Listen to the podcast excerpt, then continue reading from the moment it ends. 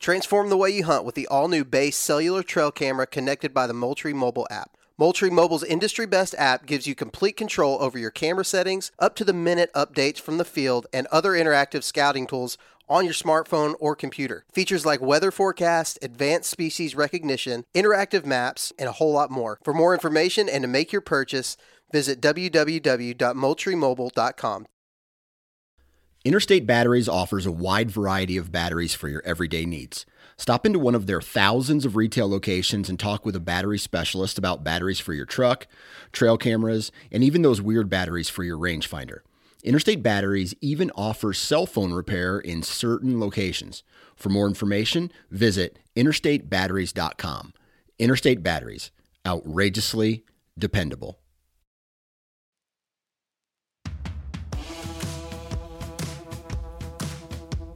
Hey, thanks for tuning in to this week's episode of the Southern Ground Hunting Podcast, where you're going to hear a valuable hunting based conversation that's tailored for us Southern folk. If you love what we do and would like to support Southern Ground Hunting, you can visit patreon.com forward slash Southern Ground Hunting, or you can click on the link in the show notes below. We'd love for you to join the Southern Ground Hunting community today. Again, that's patreon.com forward slash Southern Ground Hunting. You can also support us by leaving us a rating and review on iTunes. It helps more than you know, and we greatly appreciate it. And now, let's get to the show.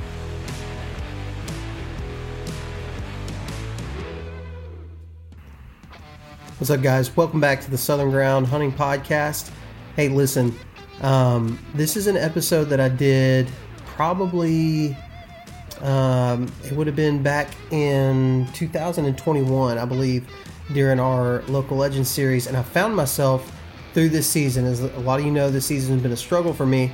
I found myself coming back to this episode specifically and some of the things that Jim Forbes says about hunting uh, mountain terrain whitetails, or even if you're in hill country type stuff, uh, the stuff that he talks about, I keep coming back to it over and over and over again. So I wanted to uh, just do a little throwback episode this week, and uh, we're going to listen to this episode with Jim Forbes, and I think you guys are going to really enjoy it.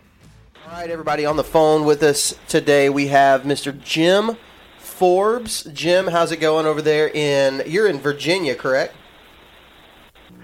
Uh, yes, sir. I'm in Vir- in the southwest part of Virginia in the mountains. Okay, so talking about Virginia mountain bucks, which is something that is pretty fun to talk about. So, yeah, it's something pretty fun to talk about because they grow them big up there. Yeah, They th- grow them big. They do get they get significantly bigger. They grow them big. Um, and and Jim, I don't know. We talked a little bit about it. We talked a little bit about habitat and things the other day. Um, but kind of explain to us the the habitat type and the terrain that you're hunting up there in the mountains of Virginia. Okay, well, it's you know uh, pretty steep. We have actually two mountain systems here: the Appalachians and the uh, Blue Ridge Mountains, and they both run very steep. Uh, you know, a lot of elevation changes, and there's a lot of different scenarios that you can run into as far as in regard to hunting. And um, so I think it makes it way more challenging because of that. You, you know, you you got to really you know play the wind, so to speak. That really makes a huge difference here, and you know it's such a big area too that it it makes it more challenging to try to pin one down, so to speak.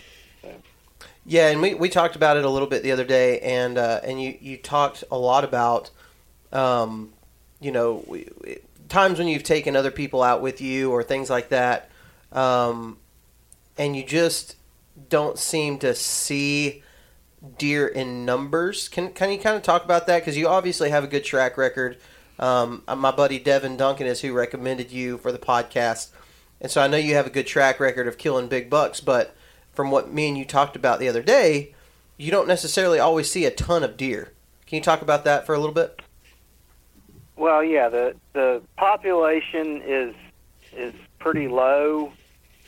Plus, you know, you got to factor in your food sources change from year to year with the acorns as being your main crop, you know, of what you would hope for in November and in, in October and November, and if you know you have limited acorns, or uh, I've hunted quite a few years there was no acorns, that really becomes difficult. And you know, plus a lot of years, you know, the acorns are spotty, which means you know one ridge may have acorns and the very next ridge over may not have any. Well, you know, that's as you know, the deer are, you know, they're going to be where the food is, and so that's where you know your boots on the ground really becomes very relevant. And but you know, I try to limit my scouting as much as possible in in the fall because then you're putting out a lot of scent and that creates another issue. But uh, yeah, um, food is everything, and the wind is is a lot, and you know that you try to you know find those places. Um, I like to have multiple places because of that. I I should hunt probably in this upcoming season four or five completely different habitat places, different counties that kind of you know and move around till you get to where you start maybe seeing some deer. But as far as the population goes, it's probably declining in the mountains in many areas due to predators. And so, you know, you may could go days without seeing a deer. So that's where I think, you know, doing the things that I normally do keeps gives you the confidence to kind of stay to it. And it, so you, you know, the confidence is that you're in the right place keeps you there so you don't around and you know, you know give up on a place that you know should be a good place that sort of thing so I, I do a lot of moving around i might be in one county one day in a completely different county the next day what are the it's based on the winds based on all those factors what are the things? What are the things you're looking for in a mountain type area that just scream like a big buck should live here? Well, you know, obviously, remoteness is a factor. And it's not as much of a factor for me now because I'm getting older. So, but somebody in their prime, remoteness is a great thing. I think you'll find in these mountains around here, there's always a mature buck or two in just about most places, because it, you know, they they get smart. Um, you know, it's challenging to hunt them. There's a lot of area.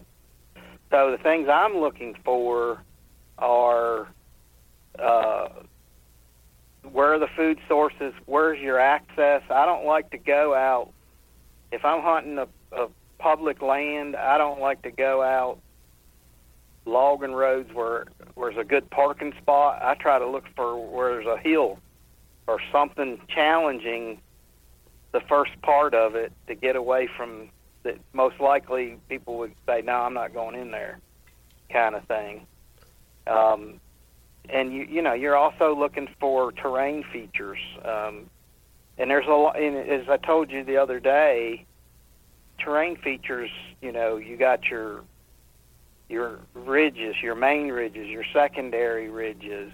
Um, you got uh, uh, saddles. You got. I like one of the places I like is where the main ridge, main finger ridges turn up and hit the main and that usually, you know, and then you look for a lot of laurel around there. Uh, any funnel type situations, is there rocks that might funnel them to a certain spot through there. Uh, you know, that sort of thing where it narrows down. So, as many characteristics as you can find together, I think increases your odds. And that's really what it's all about in this game is trying to pick out the the places that are the most likely places, and and to do that, I don't believe. I think a map's like a starting place, and I think you got to have you got to scout, and you got to scout a lot and really know your areas. I'd rather have less areas that I know good areas that I don't. So those, you know, you stick with the, you pick the places and you go around. You kind of think like a big deer. Why would a big deer come through here? Where are they going to come from, and where are they going to? And then you pick out the highest probability places. And I like to stick with those places because I think if you don't, then you're just going to be all over the place. And if you stick to those few places and really believe in them and spend a lot of time thinking about those places, then you're more likely to sit still, which we all know is, is a big factor killing deer, is sitting still and having confidence in where you're hunting. You know, Drew, that's something that we we hear a lot of guys, especially in this local legend series, Mm-hmm. we hear them talk about these same type of things that that Jim is is talking about, and, and a lot a common uh, a common theme among a lot of the local legends guests in the past is they hunt very smart but very few places compared to um, a lot of people. You Yeah. hear you hear guys uh, Dan Infalt's, John Eberhart's, uh, a lot of those like you know bigger name mobile hunting Yeah. guys that have killed a lot of bucks. They talk a lot about sitting in one tree, and if you don't see anything, you don't go back there, you know, or Right. whatever. Um, but I see a theme, especially among guys in mountains and guys in the southeast that Yeah. may be mountains or or not, but southeastern They guys to, they, tend to they seem to ride it out just a little longer. a little bit longer. So, Jim, tell me, like, when you when you have a spot, I, what I'm imagining is you have several, uh, you know, really good areas that you have high confidence in. Is there ever a moment that you give up on those areas in the season? Hey guys, as most of you know, censorship for hunters and anglers is completely out of control. So we've partnered with the social media platform Go Wild to combat the mainstream social media censorship. Go Wild was built by outdoorsmen and women just like you. Go Wild is a free social community. Not only are your photos not censored, they're actually encouraged on Go Wild. They give you points for things like sharing your trophies, gear reviews, and inviting other friends. As you earn points, you unlock awesome rewards too, like gift cards, free stuff like knives, huge discounts on brands like Garmin and Vortex, and so much more. And if you create a free account, you can unlock $10 just for trying it out. Visit gowild.com to get started. Six Day Grind Coffee Co. is made for people like you, the ones out there grinding to reach your goals every single day. Whether it's 3 a.m. wake up calls to get into the woods or just getting through your workday, a good cup of high quality coffee to start your day is imperative. When you buy from Six Day Grind, you not only get a great bag of premium roasted coffee, you also have the opportunity to support conservation through their Coffee for Your Cause program, where 10% of your purchase goes to the conservation organization of your choice. Check out 6daygrindcoffeeco.com today. That's the word 6 followed by daygrindcoffeeco.com.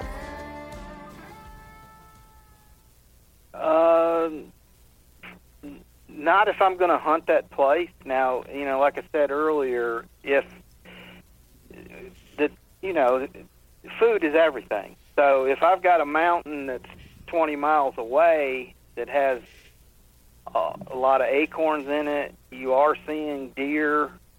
You got you see the sign of big ones there, and you got another place that it looks like it's just not the place this year. I don't give up on the place so much. I might give up on the year of it. Mm-hmm. That this year is not that that for that place, and that's why you know my GPS. I filled up one GPS back in the day, and in my prime, I absolutely filled it up with points, waypoints to to you know have like redundancy in places because just in case something happens. What if other people come in there and kill the buck you're after, or you know, there's usually more than one in there. But if they're, you know, what if you're driving up to your place and you see the buck you've been hunt, want, think is in there, got a picture of, and, and he's dead on the side of the road? Somebody ran him over. Things like that that you have no control over.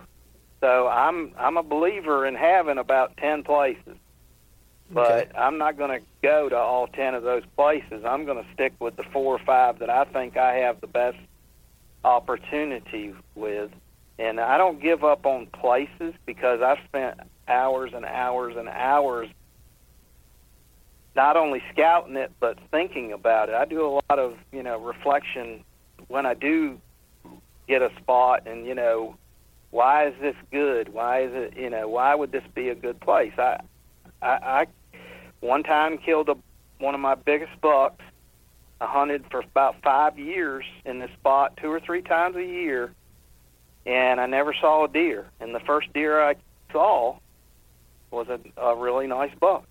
So that's a good place. I don't I, I don't get to hunt that place anymore, but you know, you you just got to believe in what you're doing, and I I think that's a lot. I really do. I because I've seen people just give up. Like, well, there's, I, I've hunted three or four times here. I haven't seen a deer.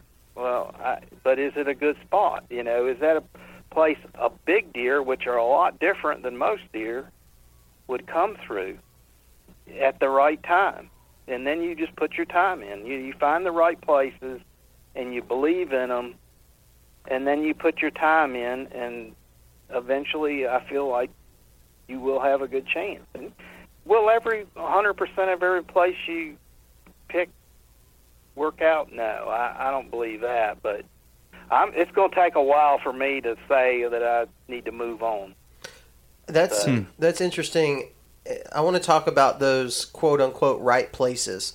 You know, the spots that you find that um, you have a lot of faith in. It, all the you know everything seems to work out right for you.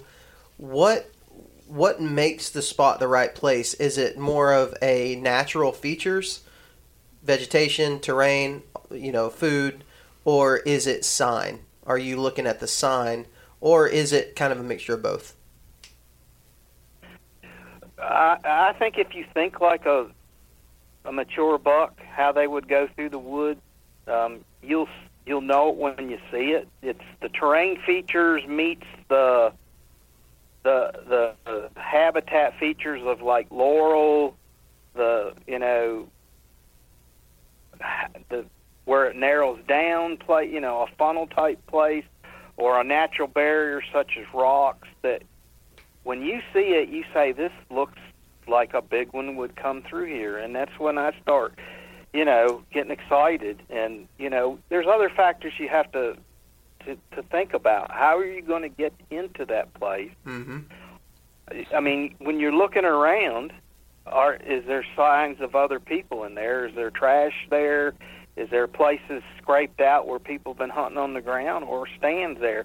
You know, I'm going to really look around when I find a place to make sure that there's nobody else around there. And then, you know, I'm not going to walk up that ridge and turn around. I've seen this so many times in on public land that it's it's almost funny. You know, you, you somebody will walk a mile up a ridge, and then they'll turn around and sit there for a day, looking back down that same ridge, and they walk right up the top of it. and I don't think that's what you want to do because you're putting down a lot of scent. You're running everything out of there that might have been there at the time you walked in there. You know, you got to try to find the way that can you go up the hollow next to it? Can you go up the ridge next to it and then cross over? Can is it possible to come over the top and look down the other side? That sort of thing. So, I mean, I think that's a big access is big and and and hunting pressure is big too. When you find those places, there are other factors that are you know involved in it, and you know, can you get the deer out when you after you kill it? It's another consideration. Well, you know, I've never cut one up. I know a lot of people are going to that. So, and you know, some people really believe in that, and I've I've got a pack ready to do that now. if that's if, if that's what it takes, you know. But most of my places now that I pick are not to where they're a mile. I might walk in a mile, and it's generally uphill. But if I kill one, I, it's generally downhill to get that deer out. Yeah. And you know, I'll hunt over a next ridge over or to the side of it. that sort of thing. But l- looking straight back down the way you came in, I don't do that. I mean, it's just you're lowering your odds because that scent, your scent can stay in there for much longer than people realize. Mm-hmm. Yeah. So I've I've seen it. I've done it. I've lived it. So Yeah. Jim, talking it, to it definitely don't. You know, the less scent, the better you put out in the mountains. yeah, 'Cause You don't want them to know you're there. true, true. Talking about the uh, spot, Jim, with, with what Parker asked, when do you find that? Because you you had mentioned earlier that you don't do a lot of um, in season scouting, just because you don't you don't want to lay down scent and, and different things like that. So, do you do it postseason, summer scouting? How do you um, when do, when do you find that that spot that makes you come back? Well, I feel like the best time to scout is in the winter and early spring. Winter is the best. I mean, you know, I used to spend a whole days out there in the winter. I that that's what I I like that as much as I liked hunting. You know, I would pack a bag, of, you know, waters, lunch, GPS, and I would make a day out of it. I just love that. I mean, you don't know what's on the next, what you're going to run into, and you know, the more scouting you can do then, and the more places, and and then you go back and, you know, during the week, when you got to work or you know in the evenings and stuff, and you know, then you start thinking about, well, you know, why is this better than this other place that I found, and that sort of thing. And that's how I've kind of honed down places a lot over the years. So now I'm, you know, I, I'm trying to hunt smarter now than just hunting, you know, scouting all over the place. I'm, I hone it down, and I really want to know the woods I hunt better than anybody else in those woods. So, and I, and I think it, you know, I think that's a important factor that you know what they're most most likely to do, and and it it pays off in the end.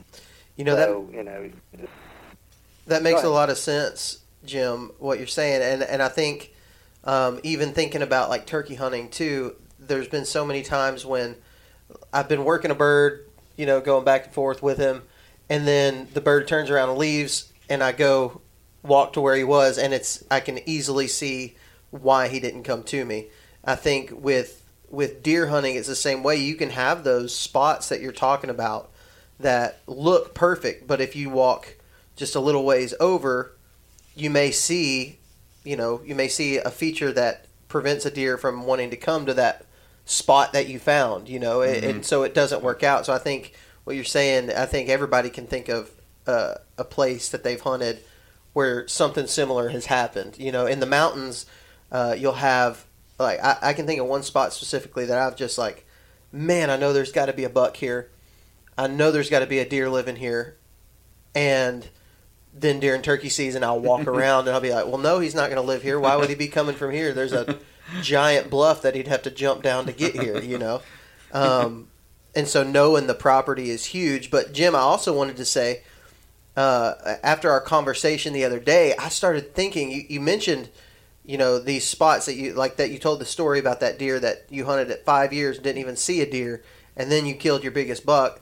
I, I, I can think of so many spots that are now back on my radar because they they were perfect. They seemed absolutely perfect to me.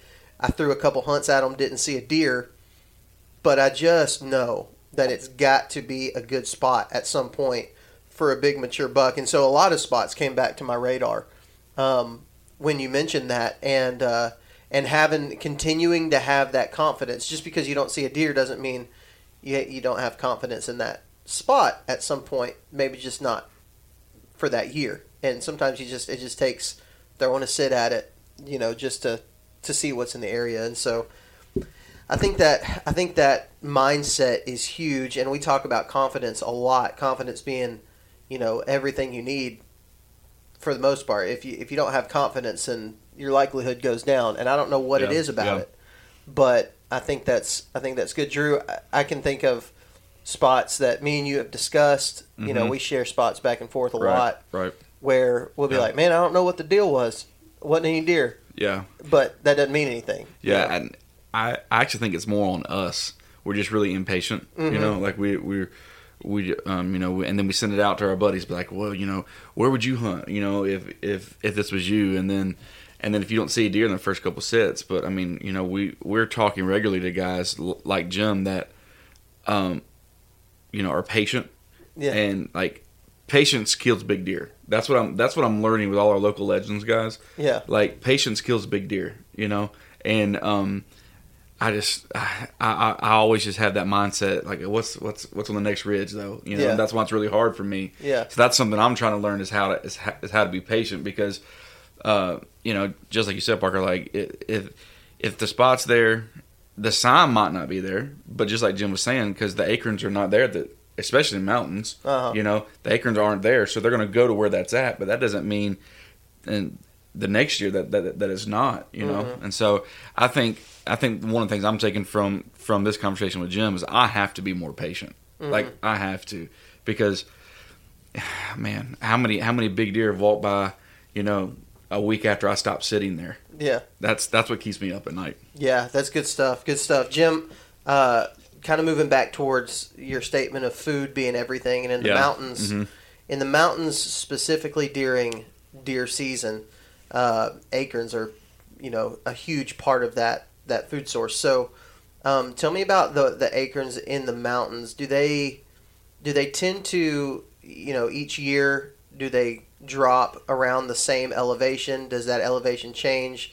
year to year, or is it kind of scattered depending on the area that you're in? In October, uh, white oak acorns are the reign supreme. They're the ones that are favored by deer the most, and that's they drop earlier than the red oak acorns. And so you're gonna kind of have that i during in October, which is for us that's bow season here Mm-hmm. and you know you're going to make your plans more based on where are the white oaks and you know the groves of white oaks where are they at?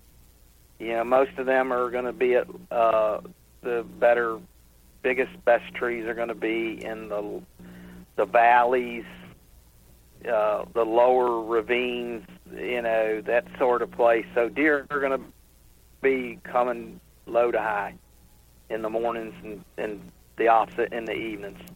So, but for me, I favor red oak acorns, and they're they're your, you know, they drop in October, late up into late October, sometimes early mid November, and but they're to me they're what I call the killing acorns because that's they're the ones you see during November when you have your gun season when the rut's in so, and they, you know, they can be in different places. They can be up at higher elevations, more. Um, they're the two that I concentrate on. We have, you know, some years that we have the chestnut oaks as well. They're not as favored as much, but you know, if that's the only thing you have, then you, there again, they're at a higher elevation a lot of times, and so you have to kind of pay attention to those too. But red oaks is what I like and you can get movement from up and down as I just I call it north south movement.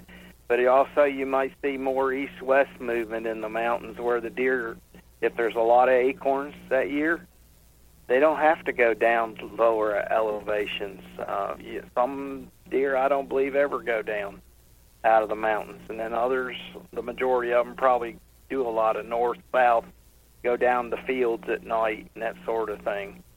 So, um, you know, I, I set up, definitely set up higher in the mountain when possible when there's a lot of acorns. Because I think the deer are right there amongst you when you're getting in there. Whereas some years when there's not as much food, they're going down to fields or, you know, they're on re- white oak acorns early. There's, they're coming back up to you. So, so that's kind of one of the things that I look at as far as hmm. food goes.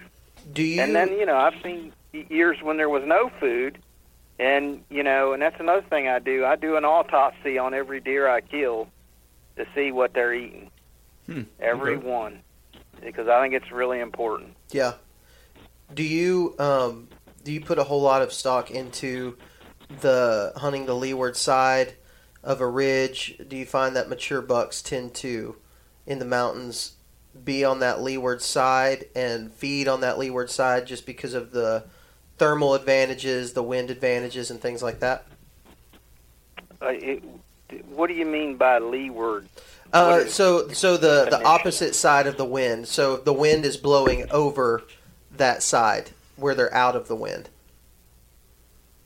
Yeah, Yeah, I mean, if there's a year like that and they're coming, you know, typically, you know, the mountains around here run north to south. Most all of them do.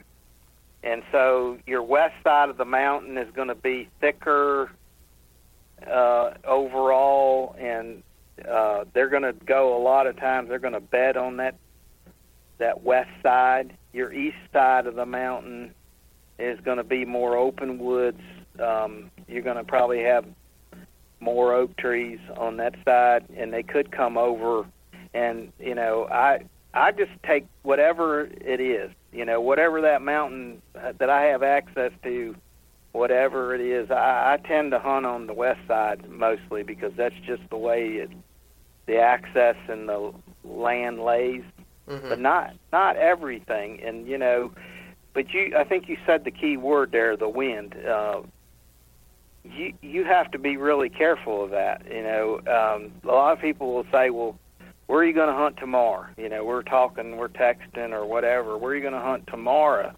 And I say, well, it's going to depend on the wind hmm because if I'm if I'm on that west side, thinking that I'm going to be hunting on the west side, and y- you have a south component of the wind, it's going to be blowing down the mountain, hmm which is pretty much unfavorable in my estimation.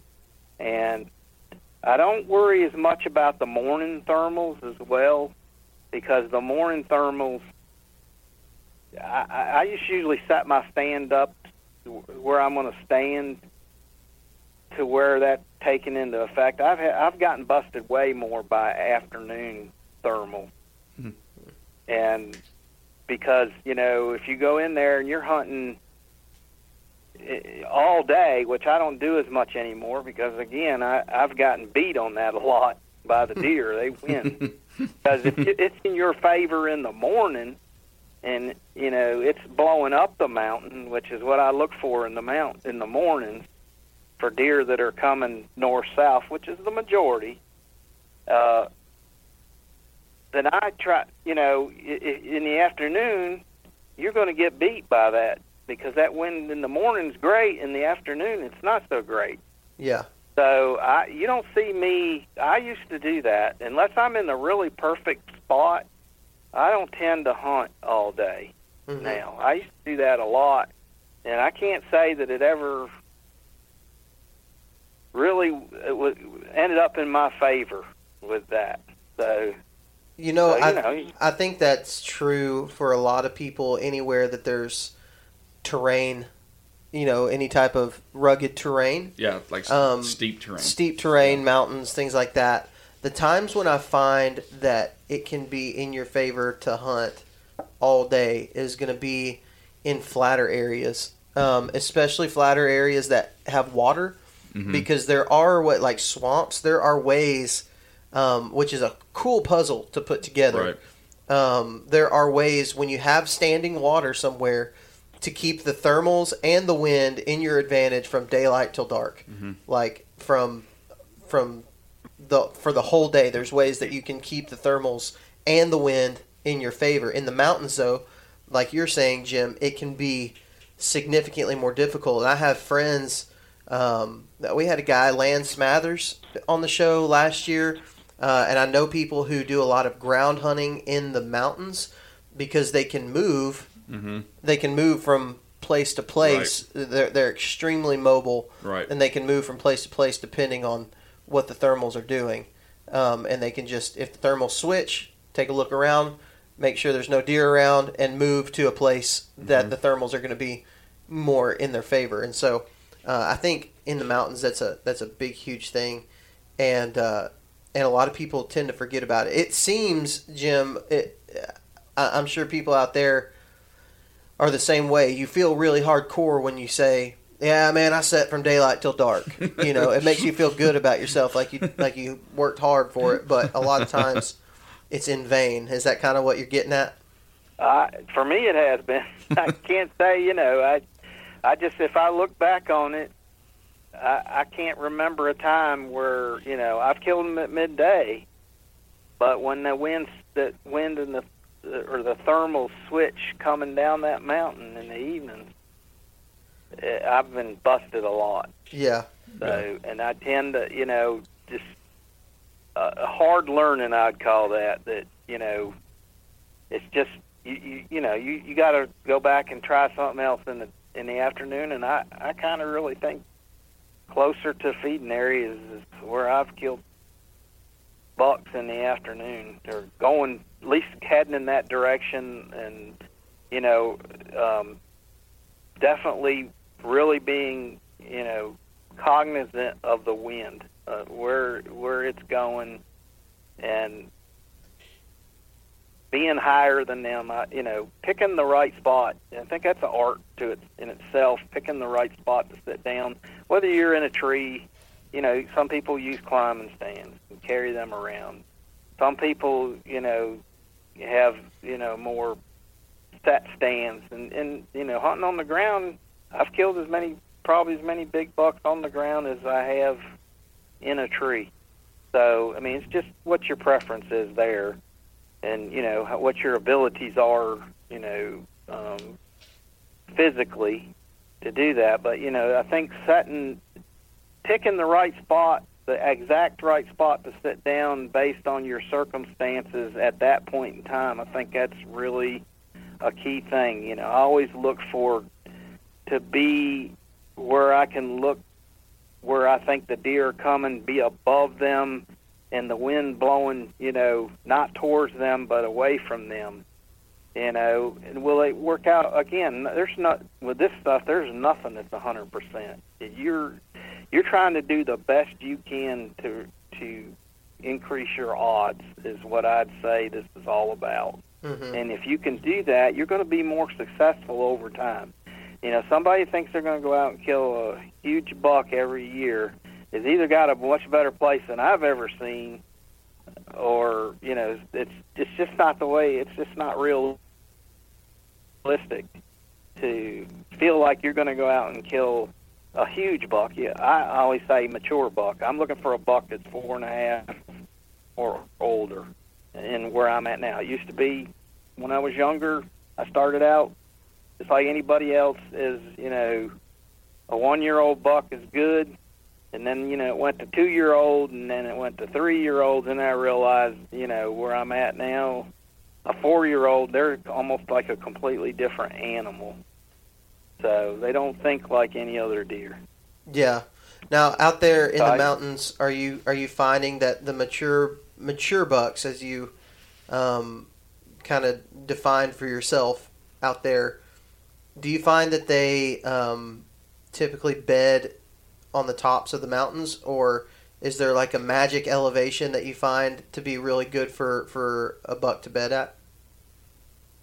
Well, you know, I I'm a believer that all deer are different. Yeah. And you know, it just depends. I mean, I think some when they were younger found places, or their their their mama doe took them higher up or whatever. You know, and they're more individual. So I think it's just a preference of, you know, where they favor. I don't think they go to the same place all the time. Not based on my experience, where you know, it seems like some places would just be completely wore out if the deer always were in that spot.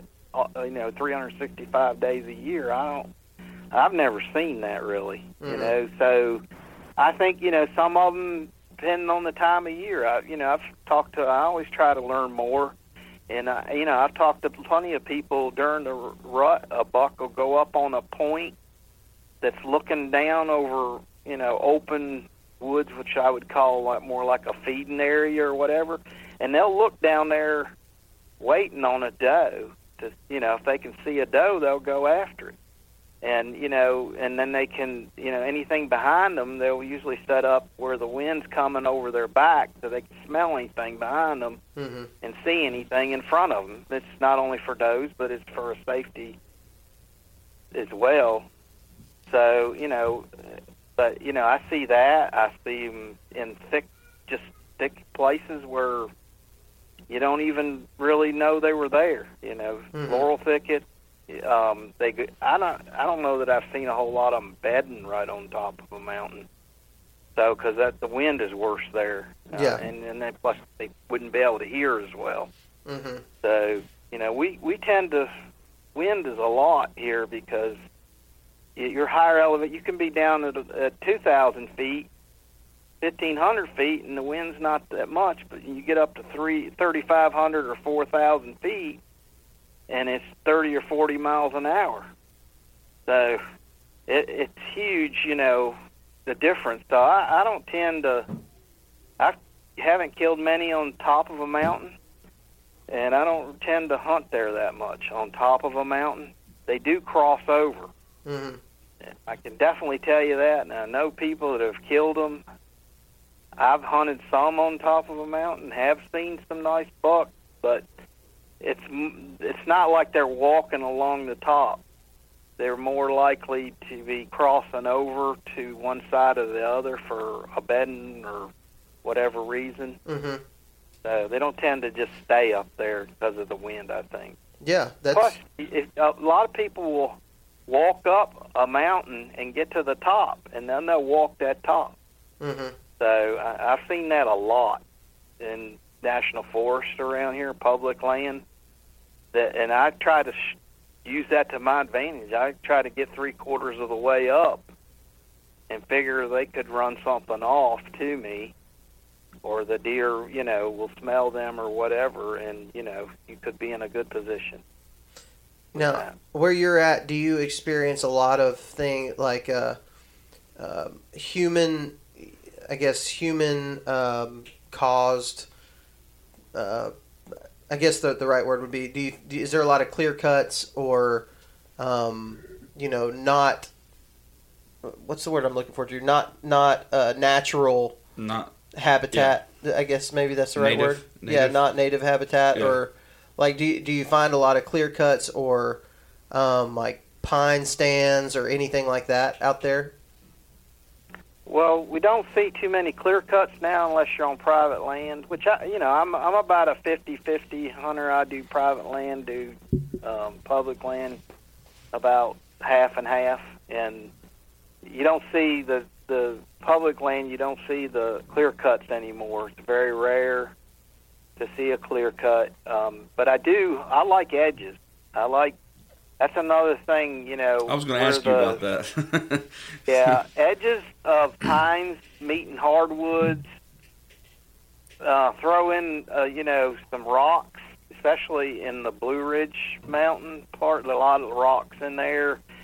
All those features that might funnel a deer um, are are great. You know, because that's what you're looking for. How can you find that spot? But you know, I I recently I keep a spreadsheet, and it's keep it's got the date of you know the day I killed a deer. It's got the weather conditions, the wind, the temperature, you know, all those little things that that you would you know think would be important.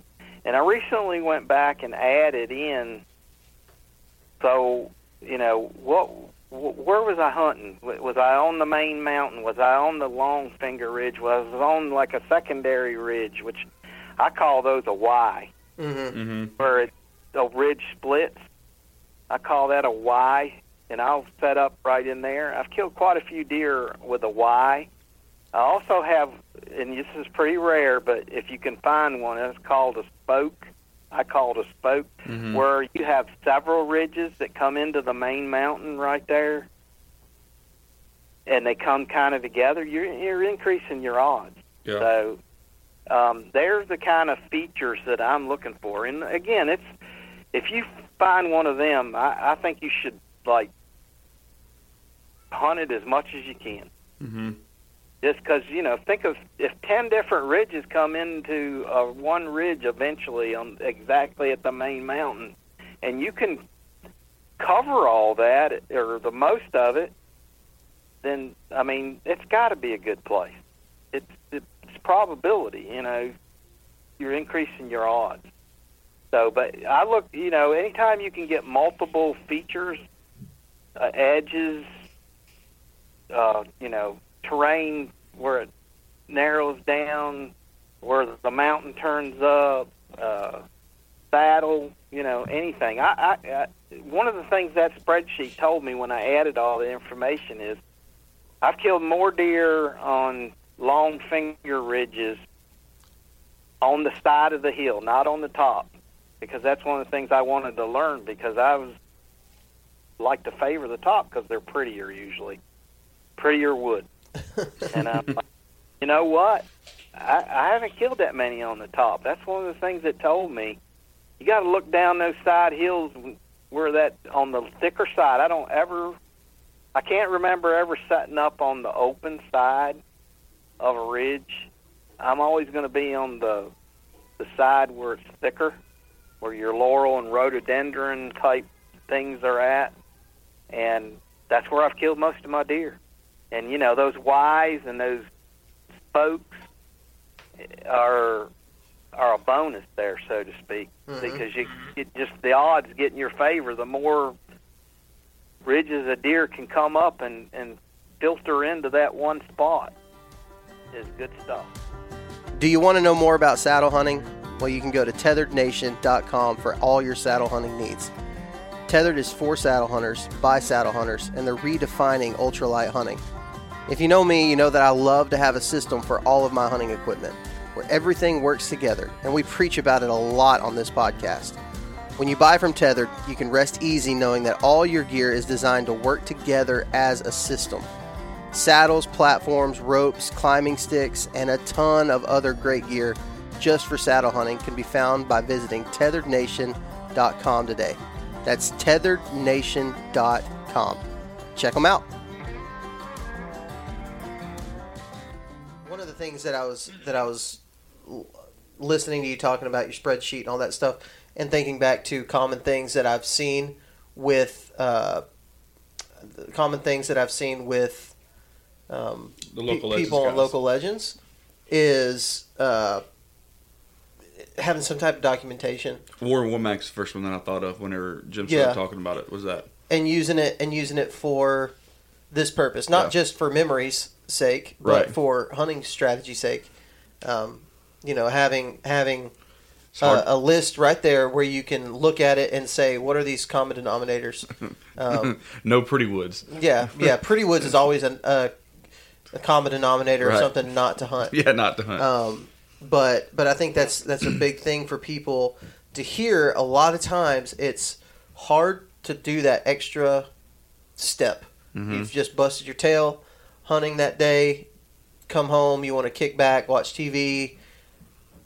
Go get you an iPad, even if it's just a you know a notebook that you actually write it on, or you have your phone with you all the time. Go into notes and start a start a note Mhm. that has all those things. And what you'll what you'll start to see is You could even do it on any of your mapping software too. Like, yeah, like mapping software.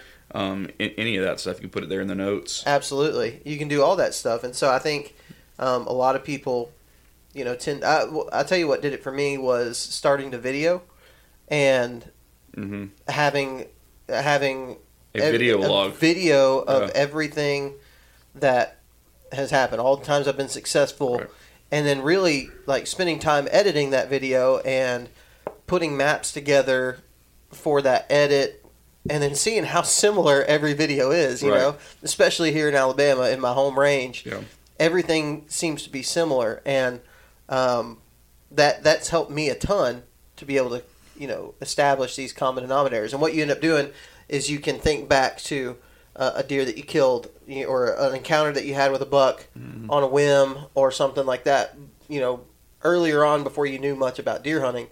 And you're like, oh, okay, well that makes a whole lot of sense. Yeah. And when you start finding those common denominators, and you can, you can really do it like that. So I think that that is uh, uh, perhaps one of the most valuable things that a guy can do as a hardcore deer hunter and m- most valuable things you can take from local legend series is doing some type of Yeah. some type of Catalog, physical yeah. document where you can see everything. You can you can actually visualize everything. Um, Jim, how long how long have you been doing that? Well, I probably started this spreadsheet um, ar- around the early 2000s. Oh, good. You know, I started started mature buck hunting in 1990 because you know I was killing deer, killing bucks, but I couldn't seem to get over the hump of you know going to that next step. So in 1990, I said I got to do something different, and that's when I started. You know, this journey basically of trying to figure out how to do that, and I think I've you know been pretty successful. And I didn't know as much then as as I, I thought I knew a lot in 1990, but I didn't know near what I know now. Yeah, And based on all those factors, you know, I I did the right things, and you know, I don't hunt sign. I don't like like you said, you don't hunt pretty woods. You hunt, you know, where the deer are at in daylight. Not, you know, that's if you hunt the sign, the majority of sign. To, me, if you get a sign up in there where you're hunting above the the more feeding areas and that sort of thing, that's a bonus. That you know that that's another thing that gives you the confidence to stay that there's a big buck using in here. But you know, most of your sign, your rubs, your scrapes, and sort of things are going to be down in the the valleys. You know, the prettier woods, the you know oak flats where there's a lot of acorns.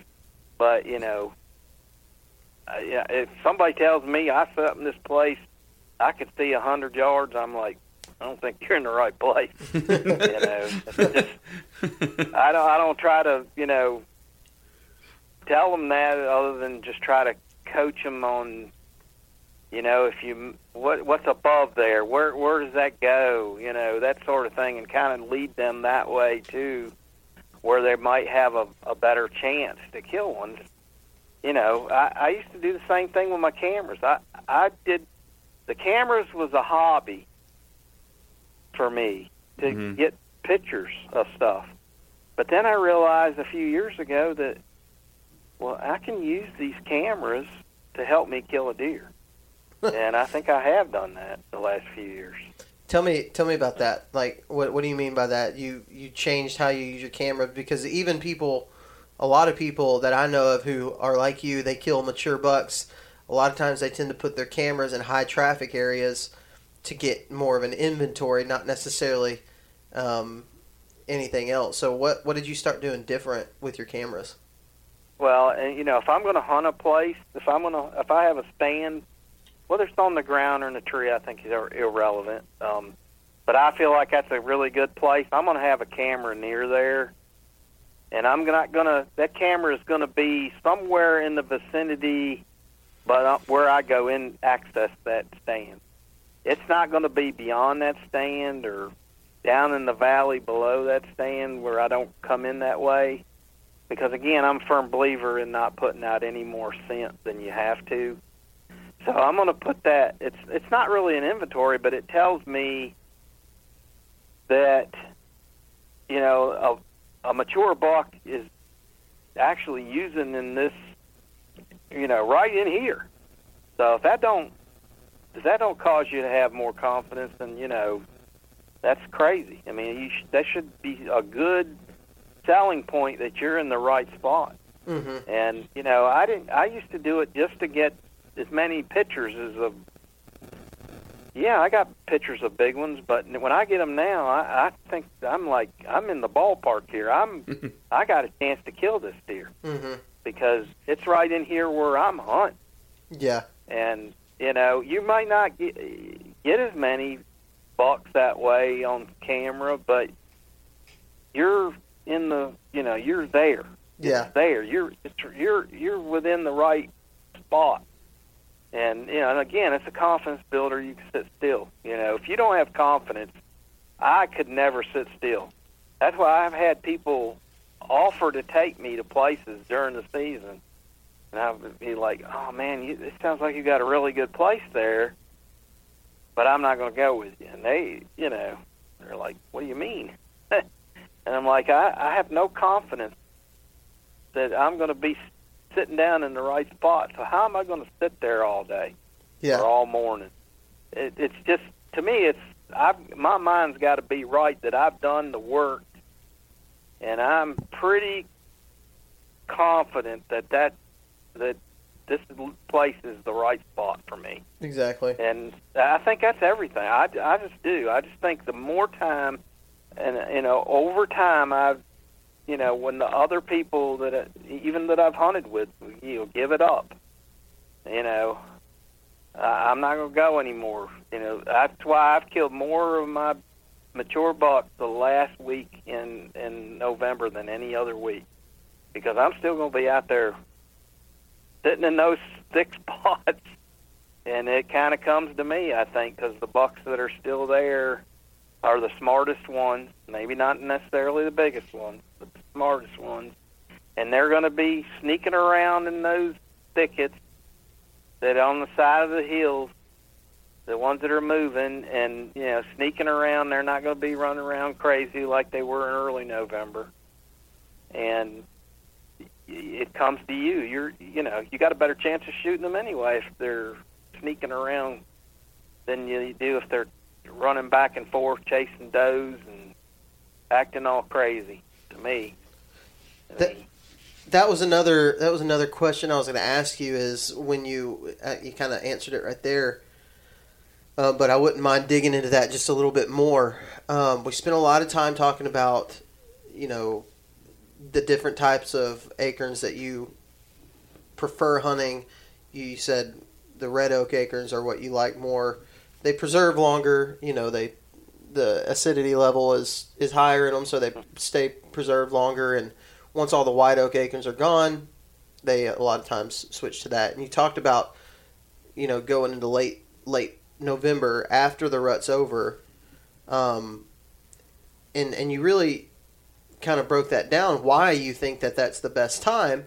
Um, but do you is that really the time when you're like absolutely focused? Like this is when I'm going to kill a big buck, or are you are you kind of just a like go hard all season long from October through December, January, whenever your season ends?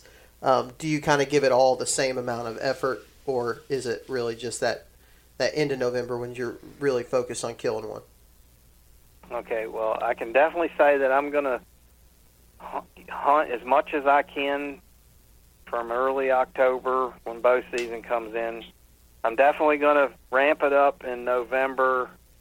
And if I'm in my prime, which I'm certainly not at now, um, I'm going to go as hard as I can the whole time. Mm-hmm. But now I have to pace myself, and uh, you know I'm going to hunt as many days in November because that's when I've had success. And you know I've killed mature bucks in early November, mid-November, and then late November, so it can happen anytime. I've killed bucks two days in a row Hmm. after not seeing anything. So I just I think anybody that would know me and has hunted with me and everything would say that I'm the probably one of the most persistent people to ever hit the woods. So I, I'm going to hunt, Mm-hmm. and I'm going to hunt till at at the end of November. If I'm feel like I can hardly walk, then I've whether I've killed a deer or not, I feel like that I've done a good job. I've you know I've done what I wanted to do is give it all I got Yeah. because I just think that effort, that extra effort, is the difference maker between me and most people. Absolutely, it is. I think effort effort's everything, and and time spent in the woods, whether you're turkey hunting, deer hunting, whatever, time spent in the woods is the most important thing because mm-hmm. even if Yeah. you're even if you're in a not as good spot, the more days you go hunt, the more your opportunities go up. You Can't know? kill him from the couch. Exactly. I mean, that's where you get that. That's where you get that phrase from. Mhm. That people say all the time. You can't kill them from the couch. Should I go hunt in the rain? Well, you can't kill them at home. You, you know, might as well go hunt in the rain. That doesn't mean your chances are going to be great. You know, but your chances definitely go up from staying home.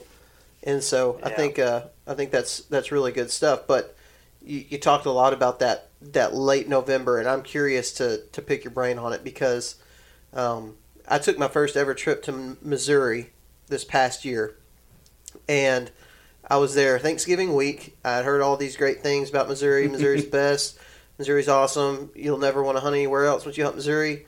I hunted Missouri that week of Thanksgiving, and I w- I couldn't tell you how ready I was to come home and hunt my Alabama deer because Missouri kicked my tail end, and I didn't even see a, a live deer on the hoof, not even on the side of the road. I didn't see a live deer until the last day that I hunted Missouri, um, and it was a bunch of does. It wasn't even a buck. So, what what go a little bit deeper. You talked about hunting thick areas and things like that, but go a little bit deeper into your that late November strategy. You know, the rut's over. You're hunting the smartest deer, the ones that lived. What the heck are you doing to to be successful during that time? Yeah, because yeah, this this is the first I've ever heard of the last week of November. A guy saying, well, and it also You know. it's also the same as our last week of December. right, you know, here in Alabama, because our rut is almost almost a month after the rest of the world. And, And- the end of and No- some the- of it. yeah, the end of December, the, the place where we hunt right, is going to be that first part of December. Late December, it almost feels impossible to kill a buck. So I really want to know Jim's, mm-hmm. you know, tactics and, and really kind of, kind of as our closing thought, just really dive deep into what exactly you're doing during that time frame to get on a big buck. Well, I, I I feel like it's all about what I, my whole strategy is. That well, first of all, I think the rut still is in. At least the bucks think so, Mm-hmm. and um, they are still moving around the last week in November. And I have seen rare, but I have seen bucks chasing those in late November. But most of it's they're just still on their feet, looking or cruising around but it's more like sneaking around for them. Mhm. Whereas mid-November, they're cruising around, you know, making mistakes. I just don't think they make as many mistakes then. I'm just there in their their habitat to where they feel comfortable walking around in the thicker spots. I don't hunt. I'm not going to hunt around, you know, the more open spots for the most part. And I think you know, a lot of people will tell you in Virginia that the rut is the mid uh, between the 10th and the 15th is the peak. I don't think so. I, based on my spreadsheet, my my experience, I think the peak of the rut is around the 20th or 21st of November, Hmm. and then it starts waning down, and and but they're still on their feet and th- but where are they going to be on their feet because they're the survivors so they're going to be on their feet in the thicker spots. Yeah. and you know the using the terrain features they're going to not be i tend to have hunted higher than most people in the mountains. And then that's where they're they're more up in the mountains. To me they're not down lower into the fields and stuff. At least not in the daylight you know. I've had lots of deer come by me and their fields are two miles away and had them come by me, you know, a half hour, an hour before daylight, and I'm sitting in a stand up on top, near the top of a mountain, three quarters of the way up, and you'd be surprised how many of them you hear walk by you just uh, you trying to get back up to wherever they're going to bed down at. That's so So basically, what you're saying times. is you you you you you kind of go back to a early season core area tactic that you find them more on their feet in those core areas, similar to what you would do in an October type type situation. Yeah, but I just think they're on their feet more. The weather's Mhm. cooler. There, it's just, it's still part of the rut. It's, it's the waning down of the rut, but it's not. To me, I, I mean, I wouldn't do that in October for the most part because, uh, first of all, you know that's risky. You know, Mhm. as far as laying that scent down, being there where they could bust you, kind of thing. I, I usually save those stands the highest and you know, thickest. I don't hunt them very much early. You know, I'm down lower anyway, usually, probably, and you know, when I get to the end, I'm going to hunt the the nastiest places I can find. Hmm. And yeah, I mean, I, yeah, I can't. I don't know what to say other than it's worked for me. Yeah, so, well, that's all you yeah. can say. I want to. I want to know. We talked about transition lines um, and edges and things like that. Are you still taking that into consideration there, or are you just finding thick, nasty, and getting in the middle of it? Um, everything. I mean, the more features you can come together with, mm-hmm. I you know I think it's better. But you know, um, it's the thickest. I think is the the biggest key. You know, I, I when I did my, redid my spreadsheet here recently, you know, I thought about the places and the laurel and how the rhododendron, and how thick it was in those places. You know, you're looking down into it; they feel comfortable, mm-hmm. and you know they're they're sneaking. They're not. They know there's predators in the woods. I, I just you know it just seems like to me, and they almost know when they make mistakes. So just seems by by their body language and stuff, they know they're not supposed to go out in the open woods. Mm-hmm. So Jim, do you? They're the survivors. They're, I mean, they they've survived through all of October and through the craziness of the early November, and you know they've smelled people in the woods. I just you know they've it's not their first rodeo, so to speak, and you know they make mistakes, but you know you got to be there to kind of pay you know capitalize on those mistakes. Mm-hmm. Yeah, Jim, do you do you set up on the outskirts of the thick stuff, or do you set up um, in the middle of it? Because you you mentioned just now saying that you you know you can see down into it. So are are you on the edge shooting into it, or do you enter it? And and if you do, what is what does your access look like? Is it uh, pretty slow getting in there? What's that look like? Well, it if if you're going to hunt on the ground, you can't hunt right in the middle of it. You, you just, I mean, it's. I got a couple places that I can think of right off the top of my mind right now. You can't see ten yards. Mm-hmm. In if you were on the ground, but if you get up in a stand, it opens up completely different, and you still thick, and, but you can see down through that stuff.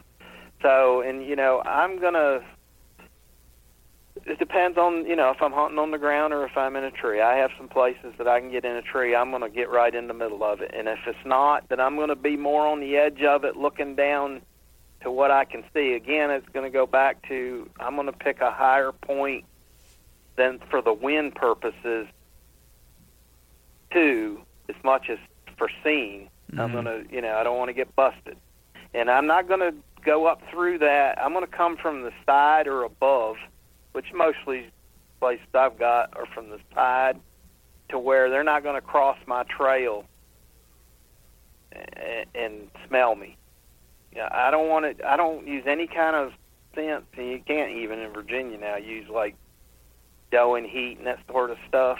I, I've tried all that stuff in the past when it was legal, and I've seen deer that it made them mad, and I've seen a lot of deer that it that scared them or put them on 100% high alert, which I don't want to do. I don't want them to know anything's there. I want them to be in that they feel comfortable walking up through there, that they don't have a care in the world. So I think that's the best way to do it. Because then you you know they're not going to be in as big a hurry, and you know you're going to get a better shot, which is another thing. You know, these things don't give you very long to decide whether you're going to shoot and being able to shoot. I think Devin Duncan will tell you that too. Mm-hmm. So, um, it's it's you got to make a quick snap decision, and then you got to find the first opening. I don't wait for a perfect shot because I've my experience is they've tended to not give you a perfect shot. So I take the circumstances as they are. The first opening they walk through, I shoot them walking. And I, you know, I don't shoot very many running, but I'll shoot them walking. If they stand still, that's a bonus. So, Um, they tend to stop behind stuff, trees, bushes. It's just that's the nature of the mature buck. You know, that's something that I've found to be true. Um, in my videos, I'll I'll take shots and people will be uh, people will say things like, "Shouldn't have taken that shot," or "You should have," you know, mad at him or whatever. Um, everybody's always got a critique of how you how you should take the shot. Um, but one thing that most people don't take into account, most people are hunting. You know, out here, most people most people are hunting bait piles, corn piles, something like that, where you have perfect shot opportunities. Um, but for the public land, you know, guy, running gun, you know, hunting the thickest areas, whatever, you don't have that opportunity. And even uh, Ranch Fairy on YouTube, the guy that talks about, you know, building heavy arrow setups and st- stuff like that, it's one of the, the key factors in his whole thing is, you know, you don't have time sometimes to wait for the perfect quartered away broadside shot.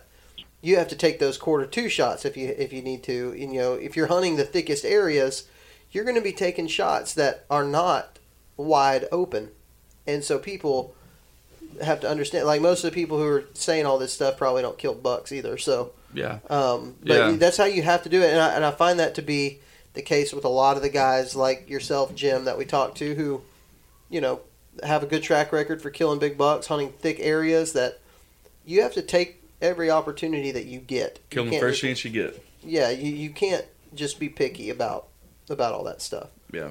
And Yeah, so- I- and I tell yeah, I tell the people that hunt with me, I I tell them you you you pick a, you see the deer, you decide you're going to shoot it, you pull your gun out in front of that deer where you think he's going to cross through a little bit of an opening there, and when he his shoulder steps into that, you shoot. And that's the way I believe in. You know, I've had I, I had a buddy of mine. He he had a ten pointer, and he came through a really good spot that I've killed a deer there before, and a couple other my buddies had killed a deer out of that stand before, and it was a nice thick ten pointer, and that deer was just kind of on a mission, and you you know you know what that is. They're going somewhere, and they're they're not going to stop, and it never did, and he never shot. It went over the ridge and up the next ridge, and another guy shot it, killed it. Hmm. and you know he he he, could have got that deer, but but he you know his experience was that you know normally they sh- they stop, but this one was a, a big, probably a five or six year old ten pointer, and he just he just wasn't. He he was going somewhere. I wouldn't say he was dead in rut because I don't think he was, but he knew he was supposed to get somewhere out of those woods because it's pretty heavily hunted. He was coming from the farmland below and heading up to where he was supposed to be at already, and he was running late. And you know, it, he he learned a lesson that day that that you gotta keep. You know, you got to take the first good shot because there was some good shots because I've hunted that stand quite a bit, and there was an opportunity or two there, and but he waited for the perfect shot, and I just yeah, I don't think you can do that with these Oh. deer. Yeah, that's good stuff, man. Well, Jim, I think we're going to be able to end it on that note, dude. If unless there's anything else that you want to add um, to what we've talked about, but I feel like we've- we've covered a pretty wide range of topics for hunting, um, hunting mountain mountain bucks. Probably anywhere where a guy would find mountains or terrain. I Mm-hmm. feel like we covered a lot of that. Yeah. Can I say just one make one point Absolutely. before we? Uh, uh, I did see on a, a Facebook post that I made about my spreadsheet where a guy said that that he didn't think um, putting the data down for dead deer would be a big help for him. And I, it's one. I mean, and I can see where he's coming from. I really do. I, you know, that deer's already dead. So how can that help you? But I think it's one of the most important things that you can do is, um, you know, if you kill a big deer, why did you kill that deer? What what was the the reasons? Where was he coming from? Where was he going to? And you know, because if you find a spot like that, it's, very likely to be a good spot for years to come. Mm-hmm. So I kind of disagreed with that point. It, because I think a dead deer can tell you a whole lot. I got quite a few of them on my wall right here that I always look up at them and say, you know, this is, you know, where where were you where were you going? What was you doing? And I, that's helped me. I, I feel like it has. Mhm. And, you know, so if people have been successful, you know, they need to think about that and why that was. And that could be a, a spot. You know, I've heard over the years of people killing 30 and 40 deer out of the same spot, you know. So think about that, and that might be something that would be helpful, you know, a spot like that, or find some more spots like that, so that are similar, and you know, stick with them, and I think it, you know, might help you. Absolutely. That's good stuff, man. I, I completely agree with you. I think the same thing about when I see when I look at different deer that I've got on the wall or whatever. I think the exact same thing, and I think a lot of people who who continuously are um, consistent in killing bucks kind of have the same mindset of when you kill one, you you can you can put that down on your list of your list of things that like why did he do this even if you never you never kill another deer in that spot the lessons that you learn and the takeaways that you have from being successful or having a, a an encounter can be a pretty big Yeah. can be a pretty big thing. And so I think that that's uh, that's a pretty big that's a pretty big aspect I guess of of hunting um, mature bucks is is being able to put those pieces together in the future. Yeah, yeah, yeah, man. It was, it was that's some good stuff there, good stuff. And, and what what I love about it is that it doesn't just have to apply just to mountain bucks. Mhm. I mean, you know, um, what I- what what I love about uh, what what Jim's saying too is that it's it's it's really simple when you break it down. You know, it's not some. It's not necessarily as like in, in depth as you going and finding like the single bed, you know, that Yep. that the buck is bedding in. You know, hey, find the thick side of the ridge, get in the thick stuff, and be patient, and you'll have a decent chance of seeing a pretty good buck Mhm. normally. You know, Absolutely. Um, and and and then having the right mindset, it was solid, solid stuff. Well, I hope I've helped a little bit. Absolutely, man. Well, we appreciate you coming on the show and uh, sharing, sharing, you know, some of those those tactics. I think a lot of people are going to really get a lot of that. We we we typically have a lot of people that um, hunt more terrain type areas, and so um, people really enjoy mountain buck episodes for sure. I appreciate y'all. Thanks, Jim, so much, Thinking of man. me. Absolutely. Appreciate it. Thank you. Absolutely. Thank you, sir. You have a good one, man. Hey, guys. Thanks for listening to this week's episode of the Southern Ground Hunting Podcast. And as always, a big shout out to all of our partners. That's Go Wild, Tethered, Spartan Forge, and Six Day Grind Coffee Company. You can keep up with Southern Ground Hunting by following us on Facebook or Instagram or subscribing to the YouTube channel. And you can be sure to check us out at southerngroundhunting.com to pick up some of our merch, read some blog articles, and all that good stuff. I truly hope you enjoyed this week's episode, and we'll see you here again next week. Remember that God gave you dominion over the birds of the air, the fish of the sea, and the beasts of the earth. So go out and exercise that dominion. We will talk to you next week.